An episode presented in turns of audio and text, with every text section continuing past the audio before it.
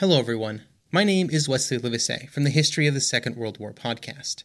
Join me on a journey through the most destructive conflict in human history, a journey that will take us not just through the famous campaigns and cataclysmic battles, but also to the lesser well-known corners of the war that touched millions all over the world, as we try and answer not just the questions of what and where, but how and why.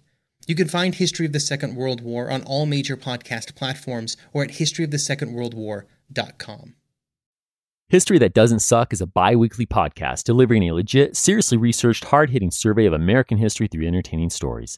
If you'd like to support HTDS or enjoy some perks, like ad-free early episodes for $2 a month, please consider giving at patreon.com/History That Doesn't Suck. To keep up with HTDS news, check us out on Facebook, Twitter, or Instagram.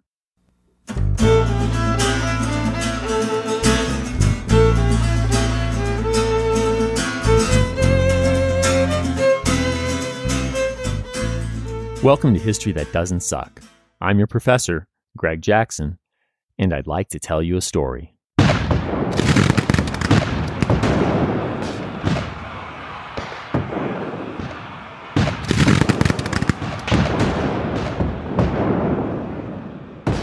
July 21st, 1861. Tens of thousands of Federal and Confederate soldiers are in the heat of battle just north of northeastern Virginia's strategically crucial railroad junction between the Orange and Alexander Line and that of the Manassas Gap. Lacking in skill but having the numbers, the inexperienced Union troops have forced their Southern opponents back from Bull Run River and up Henry Hill. Confederate General Bernard B. is trying desperately to get his men to hold their ground to no avail. True, his men have fought admirably for men who've never seen battle, but they are no more battle-hardened than their New York or Rhode Island adversaries. So as thousands upon thousands of Federal forces bring a rain of artillery and bullets down on them, puncturing and shredding human flesh, it's hardly surprising that the outnumbered Confederates are taking flight. It's in this state of pandemonium that General B sees one column of Virginians marching toward, rather than running from, Henry Hill. He rides up to its commander. Ah, yes, he knows that face. B crossed paths with him at West Point and on the battlefields of the Mexican-American War. It's the Virginia Military Institute professor turned Confederate General, Thomas Jackson. "General, they are driving us," B exclaims. Not one to mince words, Jackson's response is as simple as it is crazy. "Sir," replies the 30-something bearded Virginian with receding brown hair, "we will give them the bayonet." Jackson springs into action. He instructs the frustrated Virginian, Officer John D. Emboden, to keep firing his 4 6-pounder almost out of ammo guns at the Federals across Bull Run on Matthew Hill. As he does so, Jackson forgoes higher ground to bring his own artillery and men to Henry Hill's southeastern edge. It seems an odd choice, but the wisdom is soon apparent. Here, on the backside of a plateau, Jackson's batteries can fire at Union forces while generally staying out of view. Brilliant. Commanding Generals Johnston and Beauregard soon arrive, giving more support to Jackson. Artillery duel under the hot afternoon summer sun as the Confederate forces make a comeback. Shrapnel strikes Jackson's left hand, ripping a hole between the bones leading to his middle and index fingers. Hot, red blood flows freely as the general quickly ties a handkerchief around his somewhat mangled appendage. "Only a scratch, a mere scratch," he assures concerned artillery officer Emboden. Jackson will worry about this later. Right now, he has a job to do. Virginia infantry exchange fire with Union forces as General B tries to gather his still-fleeing troops. Having reformed 100 men, he points to Jackson on Matthew Hill. There's disagreement on his exact words and meaning, but he now says something to his men along these lines. "There's Jackson, standing like a stone wall. Rally behind the Virginians." Yeah! And with this almost final utterance of his life, General B will be dead within an hour. The South Carolinian commander has christened the straight-laced Virginia Military Institute professor with a new and badass nickname, Stonewall Jackson.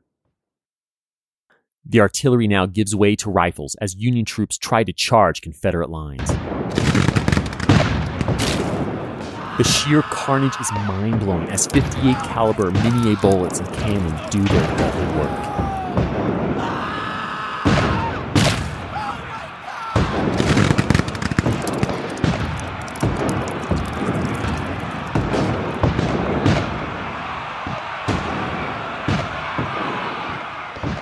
Federals make 3 such charges. The reward for their bravery is death, and their lines start breaking. Can you imagine being one of these Union soldiers? You're a volunteer, seeing your first battle, coming to grips with how the romanticized ideas of war you might have held just this morning are a far cry from reality. Considering that militias are formed from towns, how many friends and family have you just seen die in these 3 futile charges at those rebels? And to think, you barely even slept last night, if at all, thanks to a nearly all-night long march.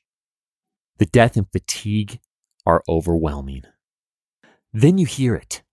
What it is exactly, you don't know, but it's something like a dog, only meaner. No, more primal, feral. Truly animalistic. It's some sort of scream like a pack of ravenous wolves, making a blood-curdling howl before devouring its prey.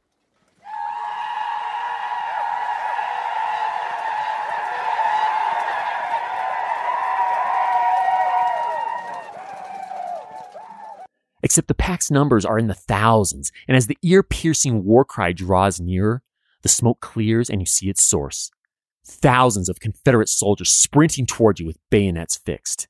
As one Northern soldier will later say, quote, "There is nothing like it on this side of the infernal region. The peculiar corkscrew sensation that it sends down your backbone under these circumstances can never be told. You have to feel it." Close quote.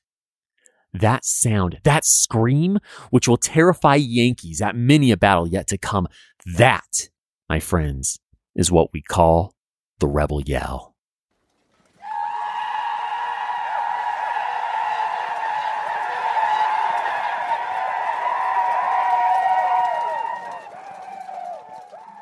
That's right. Today, the gloves really come off as we see action all over the place. First, we'll circle back and get more of the details on this battle, which the Federals will call Bull Run after the river, and the Confederates will call Manassas after the railroad junction. It's going to cause numerous deaths, well, numerous by early Civil War standards, and have big psychological effects. Then we'll stay in Virginia, but head a little farther west, where we'll find some Virginians who are so adamant about staying in the Union, they're going to break off and make a new state altogether.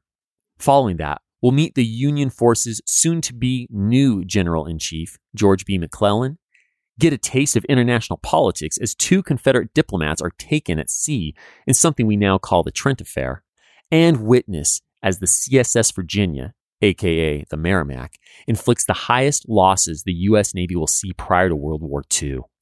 Finally, we'll end with a depressed Lincoln being buoyed up by a rising star in his forces whose only gift seems to be warfare. Ulysses S. Grant. I know, that's a ton of stuff, but that's 1861. So we want to get a move on, but briefly, let me also note that HTDS is fast approaching its 2-year anniversary. Whether you've been listening for 2 years or are binging 2 years worth of material, thank you for being a part of this. We're celebrating with some bonus episodes dropping later this week, 10% off HTDS merch, and with a little NPR-style Patreon drive. In other words, we'd like you to join the HTDS Patreon family. We share ideas and form friendships with our patrons. And as we hit 2 years, we'd love to see this group grow to 200 members, or about 2% of you good people, our listeners. So come grow our community at patreon.com/historythatdoesn'tsuck. Just $1 a month gets you into our discussions. Thanks again, and enjoy the bonus episodes coming out later this week. All right, though, enough NPR-ness. Let's take this battle we got a taste of in the opening, the Battle of Bull Run / Manassas, from the top. In the last episode, I explained that President Lincoln approved General Irvin McDowell's battle plan to attack the railway station at Manassas on June 29th. Easy, right? Well, Irvin's plan would have been great for an experienced army with an organized War Department backing it up, but that wasn't the case. This is a green U.S. Army, and its supply line sucks. So troops didn't even leave Washington, D.C. until 2.5 weeks later. Then it took 3 days for the out-of-shape, unruly, undisciplined men to march 25 miles. Seriously, I've seen Boy Scout troops move faster. Anyway, by the time these Union troops were positioned to attack on July 21st, Confederate General G.T. Beauregard had received reinforcements from Joseph Johnston. Now, Union General Robert Patterson was supposed to keep this from happening by pinning Johnston's men down in the Shenandoah Valley, north of the main battle, but he failed. Johnston maneuvered right around Robert's men and met up with Beauregard without breaking a sweat. Okay, he probably sweat a little. It's July in Virginia, after all. But now that U.S. General Irvin McDowell's had his army in position, he moved in on Beauregard and Johnston's armies, starting the first major battle of the Civil War.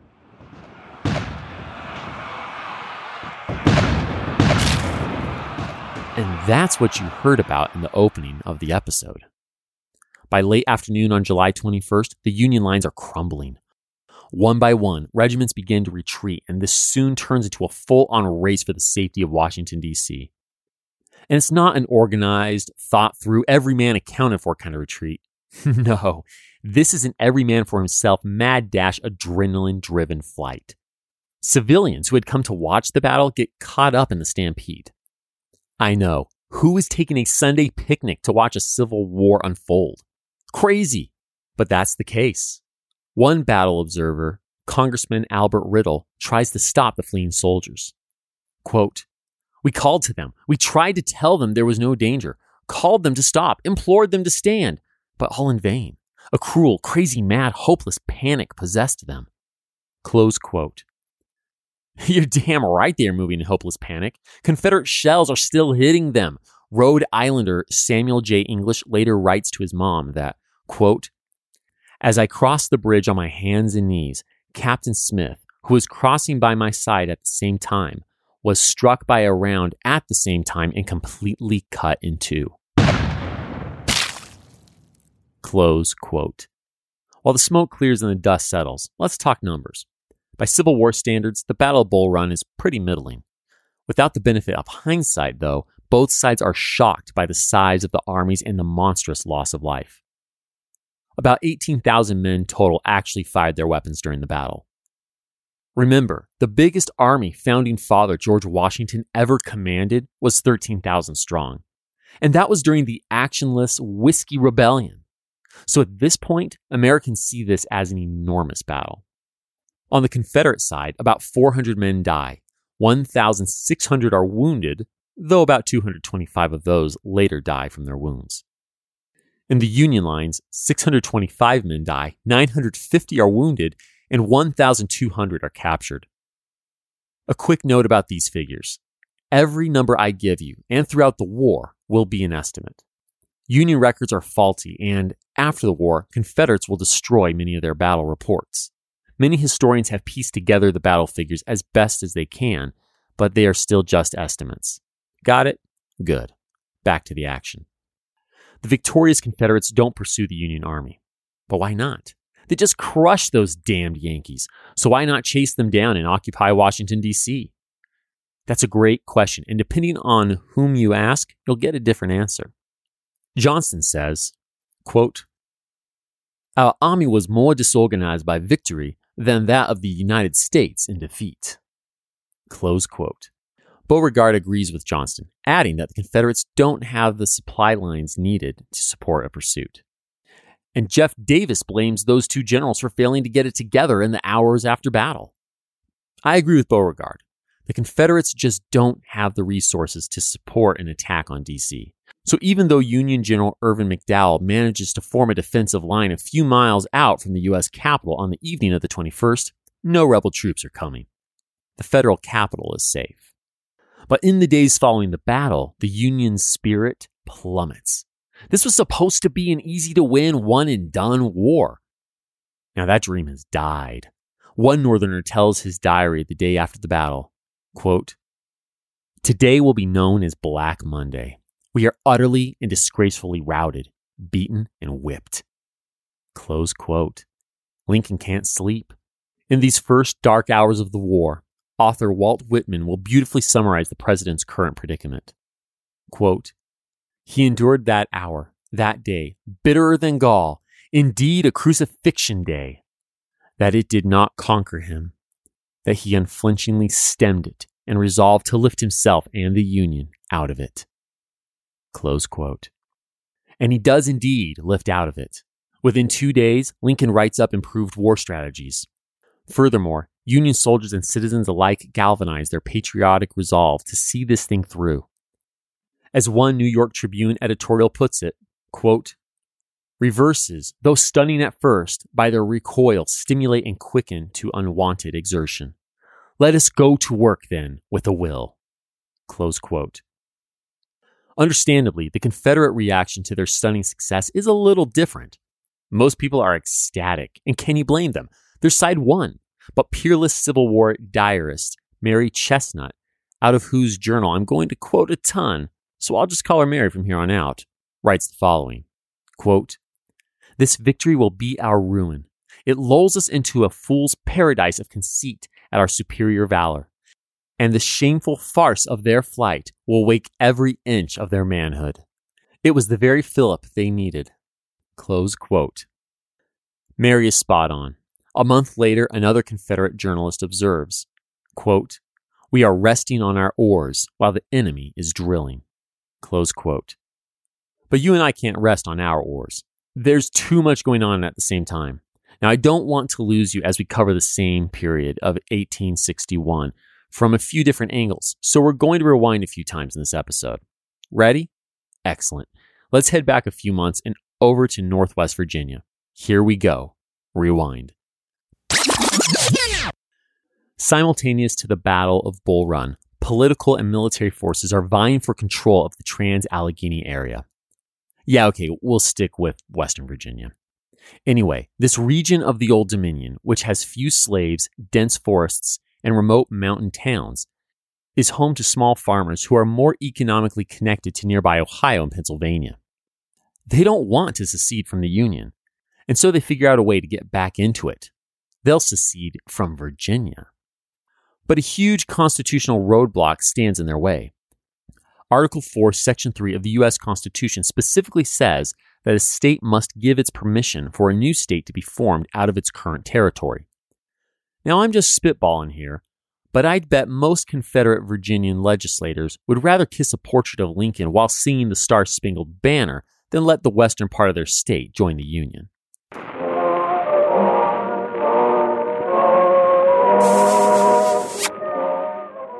But that sucks for them. Unionists in Western Virginia hold a conference on June 11, 1861, and find a workaround that would make even the most crooked lawyer proud. Across the next couple of months, they, 1. Declare the Virginia government is an illegal rebellion, 2. Form their own quote-unquote restored Virginia government, which gives them the power to, number 3, vote for an, quote, ordinance of dismemberment, close quote, allowing the northwest counties of the state of Virginia to form a new state. Whew! I dare any current state legislature to be as productive. That ordinance will get ratified by Western Virginian voters on October 24th, 1861. Now, it will take Congress quite a while to finalize the paperwork because, well, it's Congress, but these are the birthing pains of the soon-to-be state of West Virginia. None of this lightning-quick state formation would be happening without the help of the Union Army expelling Confederate forces from the area. Yeah, while politicians have their strategy sessions to figure out how to form a new state, 3 capable Union generals are keeping the Confederate military threat at bay and controlling this valuable to the Union region. After all, the B&O Railroad runs right through it. And this rail line isn't just a lucrative rental property and monopoly. It also connects D.C. to the productive farmlands of the Midwest. Confederates have already cut the vital B&O rail line and control the main train station at Grafton. Union forces want it back. Enter George B. McClellan, This West Point graduate and Mexican-American war vet has a stellar resume, rocks a killer mustache, and has an ego the size of his home state of Pennsylvania. Seriously, his nickname, Young Napoleon, totally fits. At any rate, in late May 1861, George marches his forces of Ohio and Western Virginia volunteers from Wheeling, Virginia, south toward Grafton. Without firing a shot, the Confederates retreat southward to Philippi. So George and his men take control of the railroad, restoring service between the east and west portions of the Union. But that's not good enough for young Napoleon. He spends June and July chasing the 4,500 poorly armed Confederates out of northwest Virginia. After a series of small battles, rebel General Robert Garnett's men make a stand at Cork's Ford, 30 miles east of Philippi. During the fight on July 13th, Robert is shot and killed, becoming the first general to die in the Civil War. After this loss, the Confederate troops retreat and regroup. Union forces now control all of what will become the state of West Virginia. It's up to Robert Lee, commander of Virginia's entire army, to retake the vital area. But with sick men, an overly complicated plan, and 45 days of near constant rain that turns the Appalachian Mountain passes into mud slicks, Bobby fails. He and his forces retreat on September 15th. The Southern press crucifies the general, of whom they expected miracles. The Richmond Examiner declares that Bobby was, quote, outwitted, outmaneuvered, and outgeneraled, close quote. Ouch! For the rest of the war, Union forces managed to hold the area despite intermittent guerrilla warfare. Okay, that wraps up the action that I'm going to cover in Virginia for today. Don't worry, we'll be back in another episode. But for now, we need to hear about Lincoln's blockade of southern ports. And to do that, we have to travel back a few months and out to sea. Rewind.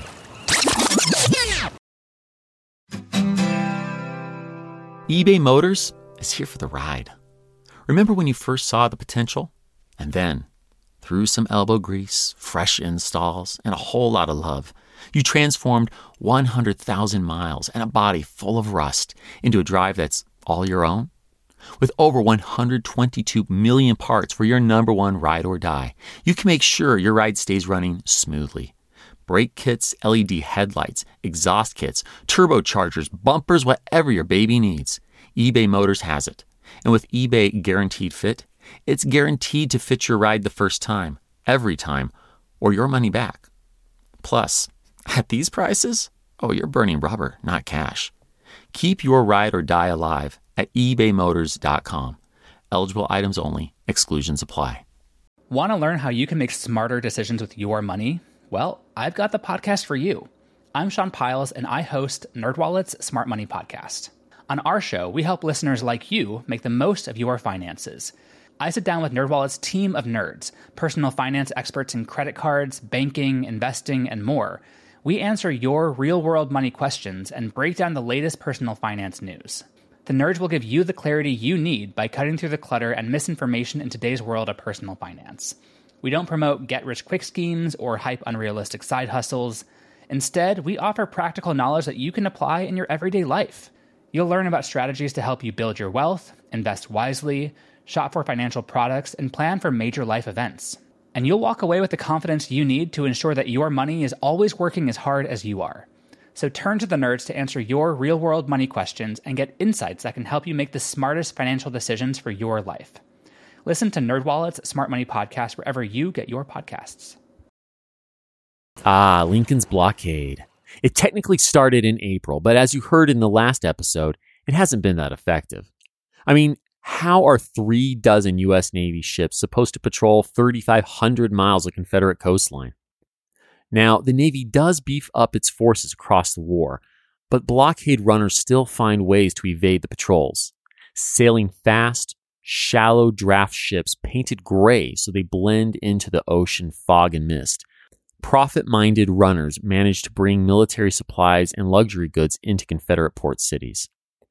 The hope of turning a high profit and gaining a reputation that rivals the heroic, roguish, dashing blockade runner, Rhett Butler, makes the risk worth it.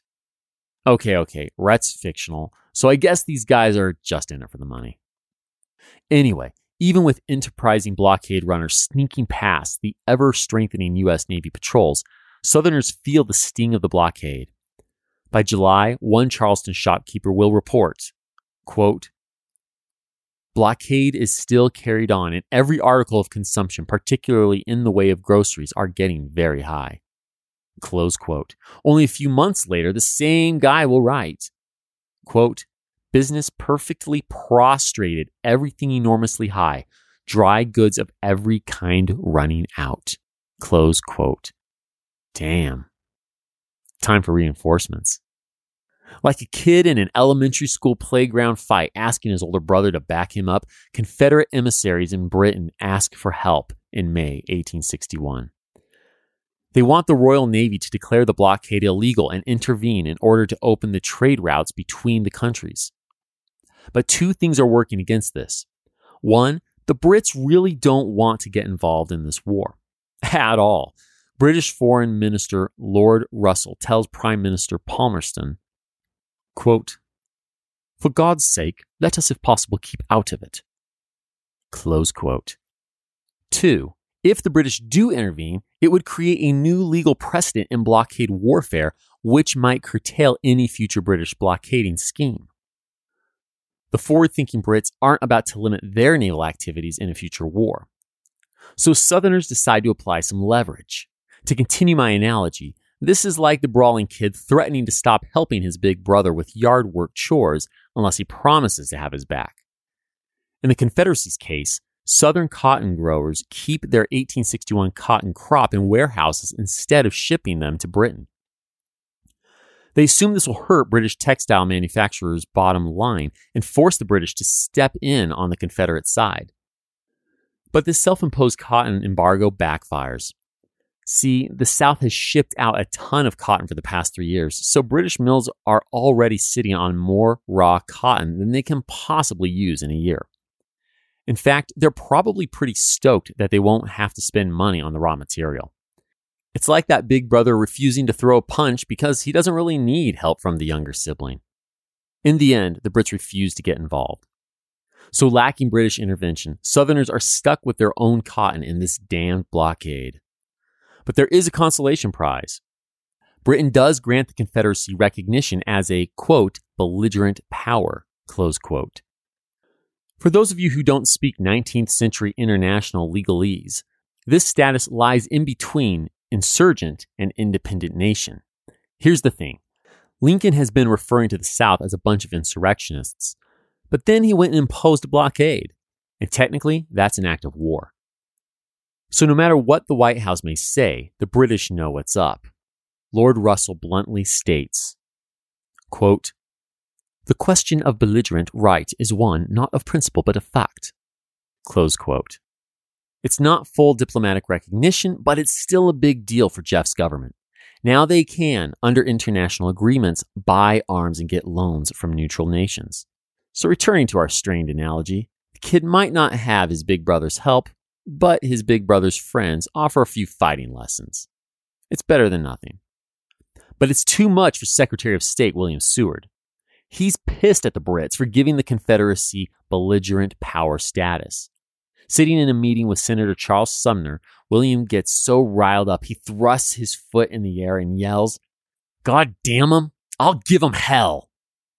On May 21st, 1861, the angry Secretary of State sends a nastily worded note that threatens to break off all trade and diplomatic ties with Britain. William passes this on to the U.S. Minister to Britain, Charles Francis Adams.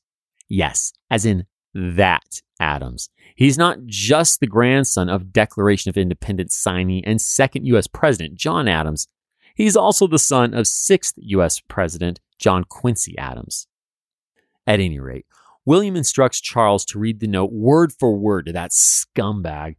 His sentiments, not mine. Lord Russell. Now, Charles Francis practically learned international diplomacy in the womb. The elite New Englander basically has more experience dealing with European nations in his pinky than Lincoln's entire cabinet combined. He recognizes that reading William's insult-infused letter might not be the best way forward. After all, it threatens that if the Brits grant diplomatic recognition to the Confederacy, quote, "We from that hour shall cease to be friends and become once more, as we have twice before been forced to be, enemies of Great Britain." Close quote. Yeah, Charles isn't going to say that. Instead, the suave, well-mannered diplomat meets Lord Russell and just gives him the gist of the message. You know, please don't recognize or aid the South. It could lead to some hurt feelings and heated debates. Sincerely, your friends and lucrative trade partners, the United States of America. Okay, that's not exactly what he says, but you get my point. And Charles's kid-gloved approach works. Lord Russell admits that he's been meeting with Confederate emissaries, but promises that he, quote, "had no expectation of seeing them anymore," close quote. Problem solved. The Confederates can get a little foreign aid. The United States can maintain its relationship with its biggest trading partner. Everyone's happy. And then the Confederate government puts two diplomats on a Havana-bound ship.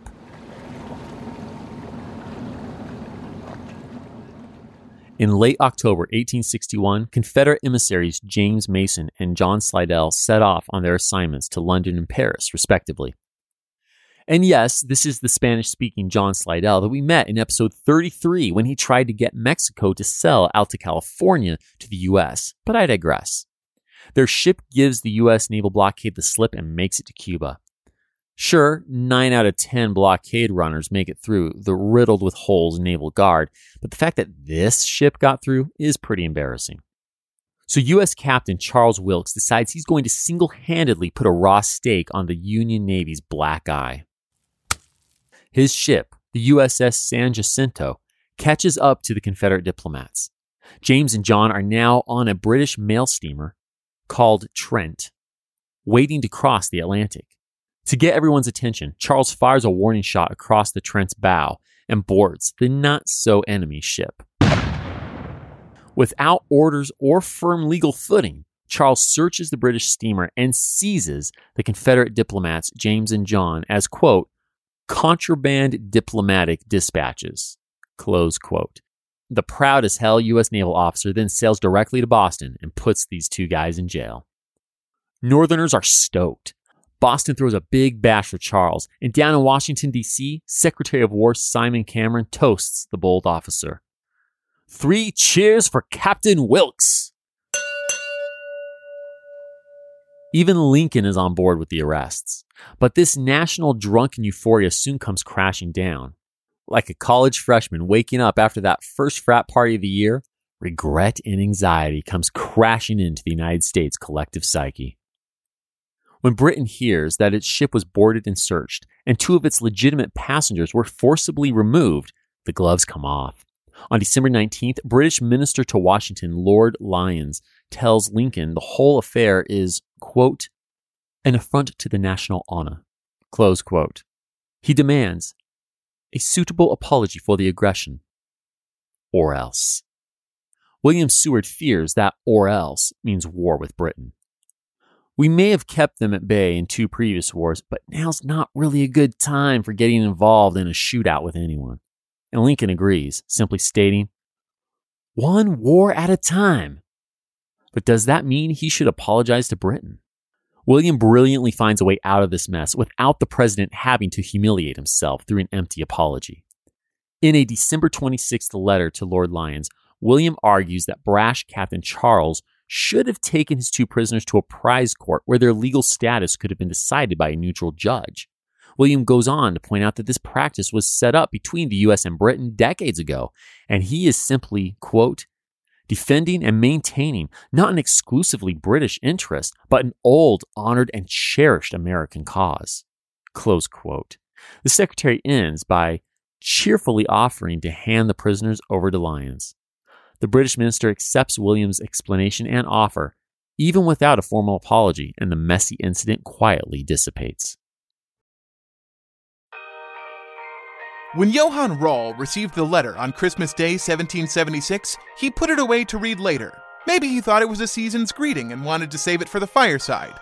But what it actually was a warning, delivered to the Hessian colonel, letting him know that General George Washington was crossing the Delaware and would soon attack his forces. The next day, when Raw lost the Battle of Trenton and died from 2 Colonial Boxing Day musket balls, the letter was found, unopened, in his vest pocket. As someone with 15,000 unread emails in his inbox, I feel like there's a lesson there. Oh well, this is The Constant, a history of getting things wrong. I'm Mark Chrysler. Every episode, we look at the bad ideas, mistakes, and accidents that misshaped our world. Find us at constantpodcast.com or wherever you get your podcasts.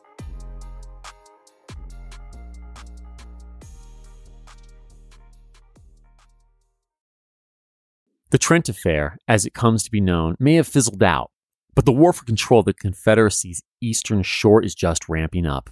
Across the winter of 1861 to 1862, Colonel Ambrose Burnside of Rhode Island cobbles together a fleet of passenger steamships, coal scows, and makeshift gunboats. He and 12,000 men take over North Carolina's ports, giving the Union blockade more supply stations. Colonel Burnside gets promoted to Major General for his efforts. But maybe the credit should go to his stellar mutton chops. Seriously, these things are so fantastic. The men renamed this style of facial hair in his honor, anagramming Burnside to give us the new word, sideburns. Anyway, Burnside's capture of North Carolina's coast and the strengthening Union blockade induced the South to unleash its secret weapon, the ironclad CSS Virginia. Actually, there's nothing secret about it. The Union and Royal Navies are developing their own versions of ironclads, too. But the Confederates win this arms race and get the Virginia in the water and working first. Now, some of you may be screaming at your car speakers right now, telling me that this first ironclad is actually called the Merrimack. You can stop shouting. You're right. Okay, we're both right. The Virginia was built from the captured USS Merrimack, and history has never fully let go of calling this ironclad by its earlier name.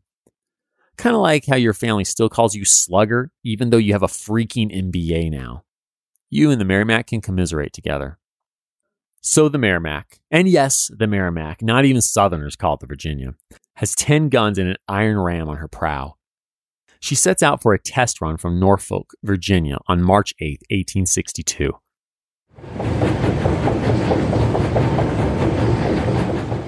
Let me give you a little geography to orient you. Norfolk sits just south of where the James River empties into the mouth of the Chesapeake Bay. However, the U.S. Navy controls Hampton Roads, the port right across the James from Norfolk. So when the Merrimack sets out, she runs smack into 5 U.S. ships with 219 guns pointed right at her. Time to see what this ironclad is made of. Without missing a beat, the Merrimack heads straight for the USS Cumberland, a 24-gun sailing ship. The ironclad blows several shells into the ship and tears a 7-foot hole in the hull. The Cumberland sinks in minutes. The Merrimack, whose weak engines and clunky design make her difficult to maneuver in the water, targets the USS Congress next. Sailors on the Congress send shell after shell at the slow-approaching ironclad, but, according to one observer, the shells, quote, struck and glanced off, having no more effect than peas from a popgun, close quote. Meanwhile, the Merrimack's guns blow holes in the sides of the Congress and start fires all over the ship. In no time, the blazes reach the powder magazines and the Congress explodes. 2 down, 3 to go. The USS Minnesota does the Merrimack a favor and runs herself aground while trying to help her sister ships. Due to her 22-foot draft, the Merrimack can't get close enough to do any damage to the beached U.S. ship. So the victorious ironclad steams away, leaving the rest of the U.S. fleet for tomorrow. Overnight, the U.S. Navy totals its losses. 2 ships at the bottom of the sea, along with at least 240 sailors and 1 naval captain. The U.S. Navy won't see these kind of losses again until 1941. Furthermore, their naval base at Hampton Road, which is the keystone to the blockade, is under serious threat. But help is on the way. The USS Monitor, the North's version of an ironclad, steams into the bay before dawn on March 9th. Now, I'm going to be straight with you. This ship is not much to look at. It's like the ugly stepsister of the Merrimack. Seriously, Northerners who watched her test run called this flat-decked ship with a revolving turret on top a, quote, tin can on a shingle, close quote. But she does have a shallower draft, more speed, and more maneuverability than the Merrimack. As the Merrimack steams out into the water to finish what she started yesterday, her crew spots the Monitor. One sailor quips, quote, "We thought at first it was a raft on which one of the Minnesota's boilers was being taken to shore for repairs," close quote. Before the Merrimack can figure out what in the hell is going on, the Monitor fires at her. One Monitor sailor brags, quote, "You can see surprise in a ship just as you can see it in a man, and there was surprise all over the Merrimack," close quote. The two ironclads are soon locked in a dogfight. The Monitor shoots a 175-pound shot from its two 11-inch guns while circling the cumbersome Merrimack. But the Confederate vessel answers back, nearly shot for shot, for 2 hours. When the Merrimack runs aground, her crew is sure she's done for. But the captain manages to break her loose from the sea bottom and attempts to ram the Monitor. Though she lacks a ram herself, the Monitor attempts the same thing, hoping to disable the Merrimack's rudder. The Monitor misses, but puts herself dangerously close to the rebel ship. Within minutes, a shell from the Merrimack makes a direct hit on the Monitor's pilot house, injuring ship commander John Warden's eye. When Secretary of War Edwin Stanton hears that John might lose the eye, he respectfully remarks, "Then we will fill the other with diamonds." After this shot, the badly damaged ironclads eye one another warily and, as if by mutual consent, steam away from the fight. The battle is a draw, though both sides claim victory. However, as a result of the fight, the Union hangs on to Hampton Roads. The innovative, powerful ironclads never see action again. In May 1862, the CSS Virginia, aka the Merrimack, will end up stranded behind Union lines and her crew will blow her up off the coast of Virginia. Meanwhile, the USS Monitor will sink in a storm off the coast of North Carolina in December 1862. It's fascinating, isn't it? These two sides share a continent. Yet, as the blockade, the Trent affair, and this ironclad throwdown demonstrate, their navies aren't getting left out. And even with all that, we still have more to cover in the year 1861. Lincoln is facing plenty of political and personal battles in the White House. So let's travel up to Washington, D.C. and back in time once more. Here we go. Rewind. On November 1st, 1861, General-in-Chief Winfield Scott resigns his post. After 20 years at the head of the U.S. Army, the War of 1812 and the Mexican-American war hero essentially got muscled out by the young, energetic, incredibly organized George McClellan. Yeah, after his screaming success in Western Virginia in the spring of 1861, Lincoln promoted George Young Napoleon McClellan to commander of the Army of the Potomac. But anytime George ran into a supply or logistical problem, he blamed aging old Fuss and Feathers Winfield. Eventually, the president bends to the will of George and Washington's politicians who want action, allowing Winfield to resign, quote, "for reasons of health," close quote. Lincoln praises Winfield's long and brilliant career in his public response to the general's retirement. The president then asks George to fill the position of general-in-chief. Whoa. Commander of an army and general-in-chief? What is Abe thinking here? Well, he knows he's asking a lot of young Napoleon, but George and his ego are up to the task.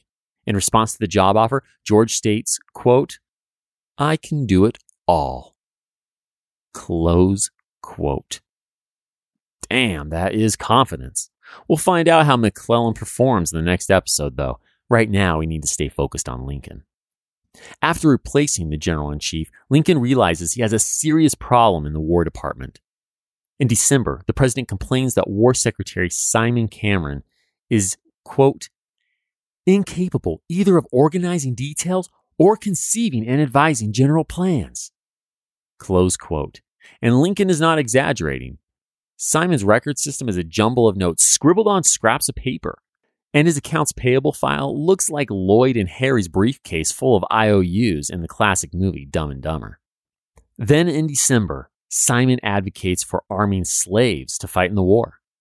That's the straw that breaks the camel's, or the president's, back. Lincoln is just not ready to make such a politically extreme move as arming escaped slaves. He makes up his mind and sacks Simon on January 11, 1862. Lincoln appoints Democratic Pennsylvanian lawyer Edwin M. Stanton as the head of the War Department only a few days after Simon leaves. In a whirlwind appointment process, Edwin is sworn in on January 20th and makes immediate improvements to the disaster of a War Department. In fact, Edwin becomes Lincoln's right-hand man, and we will get to know him really well as the war progresses, but not just yet. I need to tell you about a few crazy new innovations that Congress is cooking up. Here's the thing. The Northern economy is in the toilet. Things weren't great before the war, but they're getting worse. Early Union military losses, the Trent Affair, and the complicated system for getting gold and silver specie from banks into the government's coffers don't exactly create high demand for government war bonds. But the government needs to raise some cash quickly. On February 3, 1862, Treasury Secretary Salmon Chase sums up the situation. Quote, "Immediate action is of great importance. The Treasury is nearly empty." Close quote. So Salmon works with a banker friend to come up with a way to sell bonds directly to people, not just to banking institutions and investment groups. Congress also passes new taxes, including the first income tax in U.S. history. But most important of all, New York Congressman Elbridge Spalding introduces the Legal Tender Act.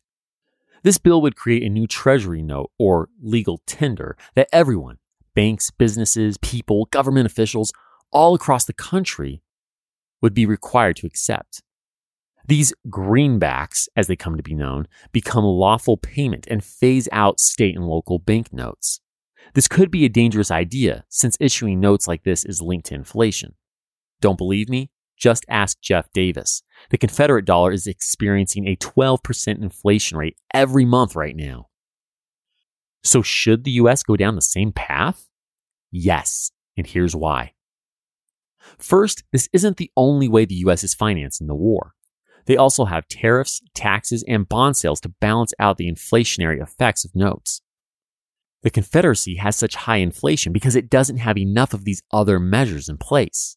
Second, the U.S. has a historically strong economic system in place. Sure, it needs a boost right now, but overall, the American economy is sound. And third, these bills are going to hit the market just as the Union Army wins a few battles, creating a general feeling of confidence in the government and its quote-unquote greenbacks. Okay, Congress doesn't know about that third reason yet, but with just the first two, it passes Elbridge's bill, and Lincoln signs it on February 25th, 1862. And frankly, the president could use this little morale boost. February 1862 is one of the darkest months ever in his personal life. Let's leave politics and military action behind for a minute while I tell you about it. In the first days of February, his 11-year-old son, Willie Lincoln, comes down with a fever, a severe headache, and a mild cough. A few days later, little 8-year-old Tad starts displaying the same symptoms. It's soon apparent the boys have typhoid fever, with its cramps, vomiting, internal hemorrhaging, and delirium. Mary wears herself thin, caring for both boys. And Lincoln's secretary, John Nicolay, reports that the president gives, quote, "pretty much all his attention," close quote, to his 6 sons and his worried wife. In his delirious state, Willie calls out for his best friend, Bud Taft. Bud comes over and sits by the side of his deathly ill friend, not willing to leave his playmate for more than a minute. In fact, one night, as Bud holds vigil at Willie's bedside, the president comes in and suggests that Bud go rest in a guest room. Bud refuses. Quote, "If I go, he will call for me." Close quote. A few hours later, Lincoln finds the devoted friend asleep in his chair and carries Bud to a guest bed himself. Despite Mary, Lincoln, Bud, and several doctors' care, Willie dies on Thursday, February 20th, 1862 at 5 p.m. A few minutes later, Lincoln enters John's office and exclaims, "Well, Nicolay, my boy is gone. He is actually gone." The president, who has stoically endured lifelong symptoms of depression, political losses, and waging a war on his own countrymen, collapses in sobs on John's chair.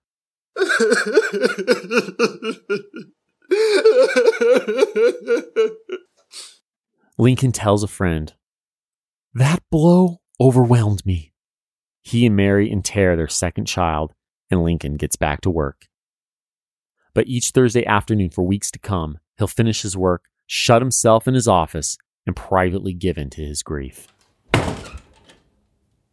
Lincoln is struggling. Politically, personally, militarily, you name it. He needs a win. He needs someone in his Union forces to take some damned initiative. Thankfully, there is someone who's up to the task. Ladies and gentlemen, it's time for us to catch up with an old friend of ours from the Mexican-American War episodes, Brigadier General Ulysses S. Grant. Now, before we dive into his battlefield awesomeness, let's bond a bit with Ulysses by dispelling a few rumors and getting to know his backstory. I'll begin with his name. Hiram Ulysses Grant was born in Ohio in 1822. Because his initials, H-U-G, spelled hug, and the serious-minded, stoop-shouldered Ulysses didn't need another reason for kids to tease him, he rearranged his name to be Ulysses H. Grant. So what's up with the S? Well, in 1839, when Ulysses entered West Point, a clerk got his name wrong and registered him as Ulysses S. Grant. When fellow cadet William Tecumseh Sherman saw U.S. Grant on the roster, he dubbed Ulysses Uncle Sam Grant, and the boys called him Sam Grant while he was at the academy. Sam Grant was hardly the worst student in his class, as you may have heard. He graduated in 1843, 21st out of 39, and entered Army service. He was stationed in Missouri and soon met Julia Dent. Julia possessed a joie de vivre and light-spirited warmth that Ulysses found refreshing after his austere childhood and stint at West Point. They were engaged while he fought in the Mexican-American War and were married on August 22, 1848. After several far-flung post-war army assignments, lonely Ulysses developed a drinking problem. He was not a full-blown alcoholic. That's another rumor. But his commanding officer, Robert Buchanan, told him, quote, "You had better resign or reform," close quote. Ulysses, determined to avoid the shame of a court-martial, replied, quote, "I will resign if I don't reform," close quote. True to his word, Ulysses resigned on April 11, 1854, after being caught drunk once again. Despite a productive military career with several bright spots, Ulysses entered civilian life.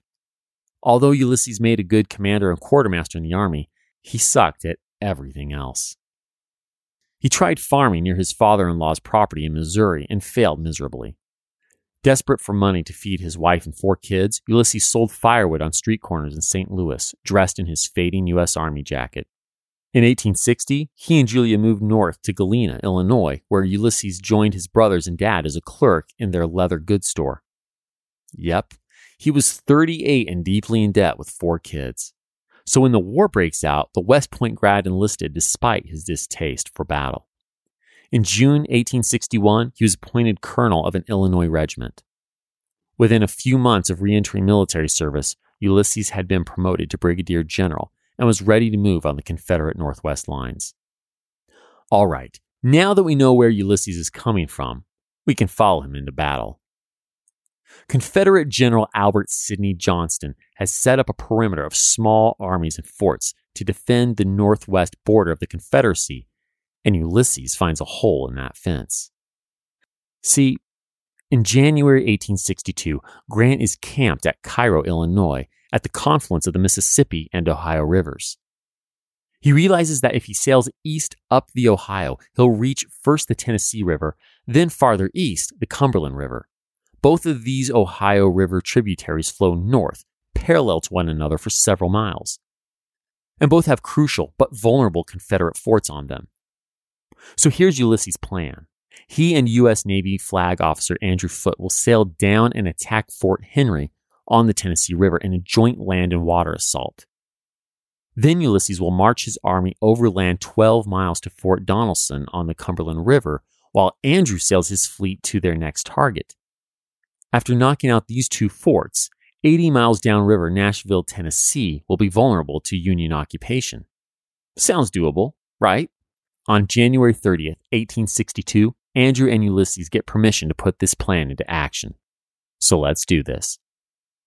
On February 2nd, the large flotilla of 4 ironclads, 3 wooden gunboats, and enough transport barges to hold 23 regiments steams up the Ohio River.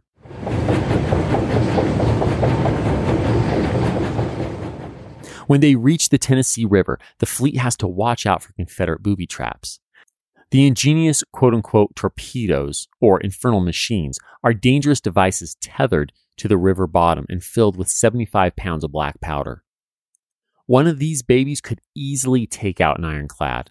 Luckily, near constant rainfall swells the river and allows the Union ships to safely sail right over the mines set by Confederates.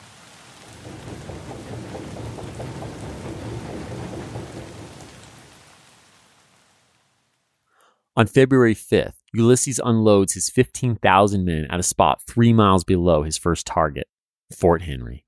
Now, it's not like the soldiers guarding Fort Henry can't see them coming. As one Confederate says, quote, "Far as the eye could see, the course of the river could be tracked by the dense volumes of smoke issuing from the flotilla." Close quote. Fort Commander Lloyd Tillman knows his post is doomed and sends his 2,500 men 12 miles east to Fort Donelson, remaining with just one artillery company to delay Ulysses and Andrew's combined forces. At 11 a.m., all 7 of Andrew's gunboats unleash a hailstorm of fire on the earthen walls of Fort Henry.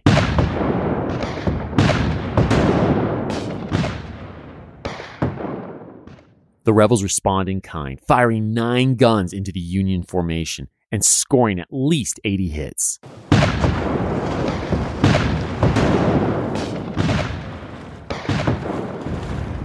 Andrew's flagship has to bow out of the fight due to damage, but he orders his other boats to stay in it. They fire on the 5-sided, soaked, muddy, poorly situated Fort Henry for over an hour. With half of his men dead or wounded, and most of his guns disabled, Lloyd finally raises the white flag. Upon entering the fort, one of Andrew's men reports that there are, quote, "mangled bodies, arms and legs and brains scattered all around." Close quote. I apologize. I didn't realize you were eating. Moving on. By the time Ulysses' land forces arrive at 3, there's nothing left for them to do. One disappointed infantryman complains that he, quote, "felt really sore at the sailors for their taking of the fort before we had a chance to help them." Close quote. Well, I'm sure this guy will see action in part 2 of the plan. Ulysses reports to Henry Halleck after the battle, quote, "Fort Henry is ours. I shall take and destroy Fort Donelson on the 8th. Close quote. As Ulysses marches toward Fort Donelson, Confederate General Albert Sidney Johnston, not to be confused with Joseph Johnston from the Battle of Bull Run, could be reinforcing the hell out of the Confederate stronghold. But almost unbelievably, that's not what Johnston does. He sends only 12,000 men under the command of incompetent John Floyd to reinforce Fort Donelson.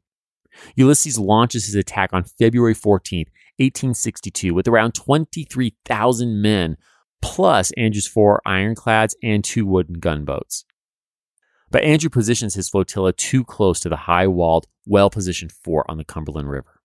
His cannons all overshoot the stronghold. While the Confederate guns start knocking off Union boats one by one.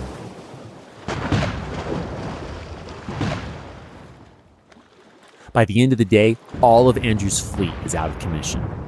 Then it starts snowing.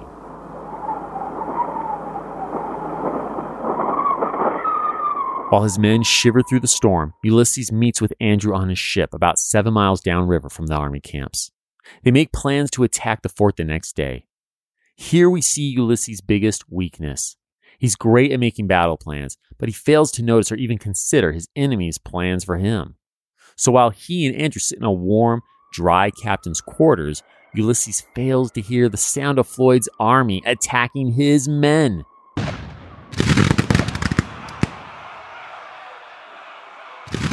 See, Yankee soldiers are camped around the fort on three sides.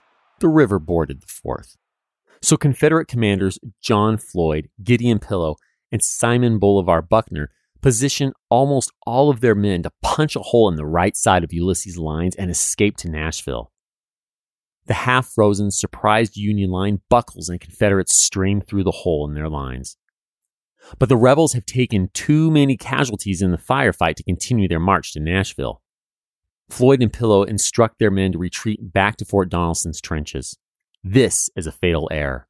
At noon, a Union messenger reaches Ulysses, looking, quote, white with fear, close quote, and tells the general what has just gone down back at the fort. Ulysses, a graceful and well-trained horseman, gallops the 7 miles back to his men and finds his lines in a state of total confusion. The general takes stock of the situation and calmly tells his soldiers, "Gentlemen, the position must be retaken." Galloping across the battlefield to encourage and instruct his men, Ulysses leads them in recapturing all of their lost ground. Nearly 1,000 Yankees and rebels have lost their lives in the fight. Seeing the carnage and hopelessness of the situation, Floyd and Pillow make a run for it in the middle of the night. They leave Simon Bolivar Buckner as sole commander. Real courageous, guys. As February 16th dawns, Buckner decides to surrender.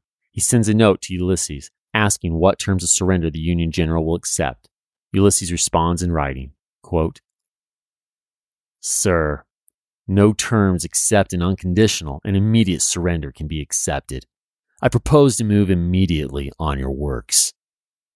Close quote. Damn. Buckner doesn't like him, but he doesn't have any other options. With this hard-won Confederate surrender, Ulysses gets a new nickname. U.S. Grant goes from Uncle Sam Grant to Unconditional Surrender Grant. Oh, and he gets promoted to Major General. That's important too. Fort Henry and Fort Donelson now lie in Union hands. Albert Johnston's defensive line is broken. He evacuates Nashville on February 23rd, leaving all of Kentucky, most of Tennessee, and the most important resources in Nashville in northern control. But the Confederacy won't let this stand. A Richmond newspaper editor declares, quote, "Days of adversity prove the worth of men and of nations. We must go to the work with greater earnestness than we have yet shown." Close quote. And that's just what Johnston and Beauregard intend to do.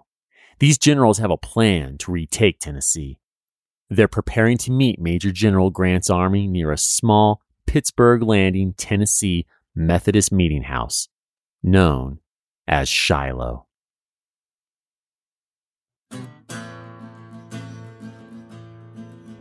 History That Doesn't Suck is created and hosted by me, Greg Jackson. Researching and writing, Greg Jackson and C.L. Salazar. Production and sound design, Josh Beatty of JB Audio Design. Musical score, composed and performed by Greg Jackson and Diana Averill. For a bibliography of all primary and secondary sources consulted in writing this episode, visit historythatdoesntsuck.com.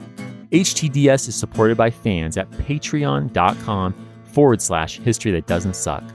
Josh, CL, and I are beyond grateful to you kind souls providing funding to help us keep going. Thank you. And a special thanks to our patrons whose monthly gift puts them at producer status. Will Caldwell, Jason Karstens, Dex Jones, and Sheila Polotnik. Join me in 2 weeks where I'd like to tell you a story.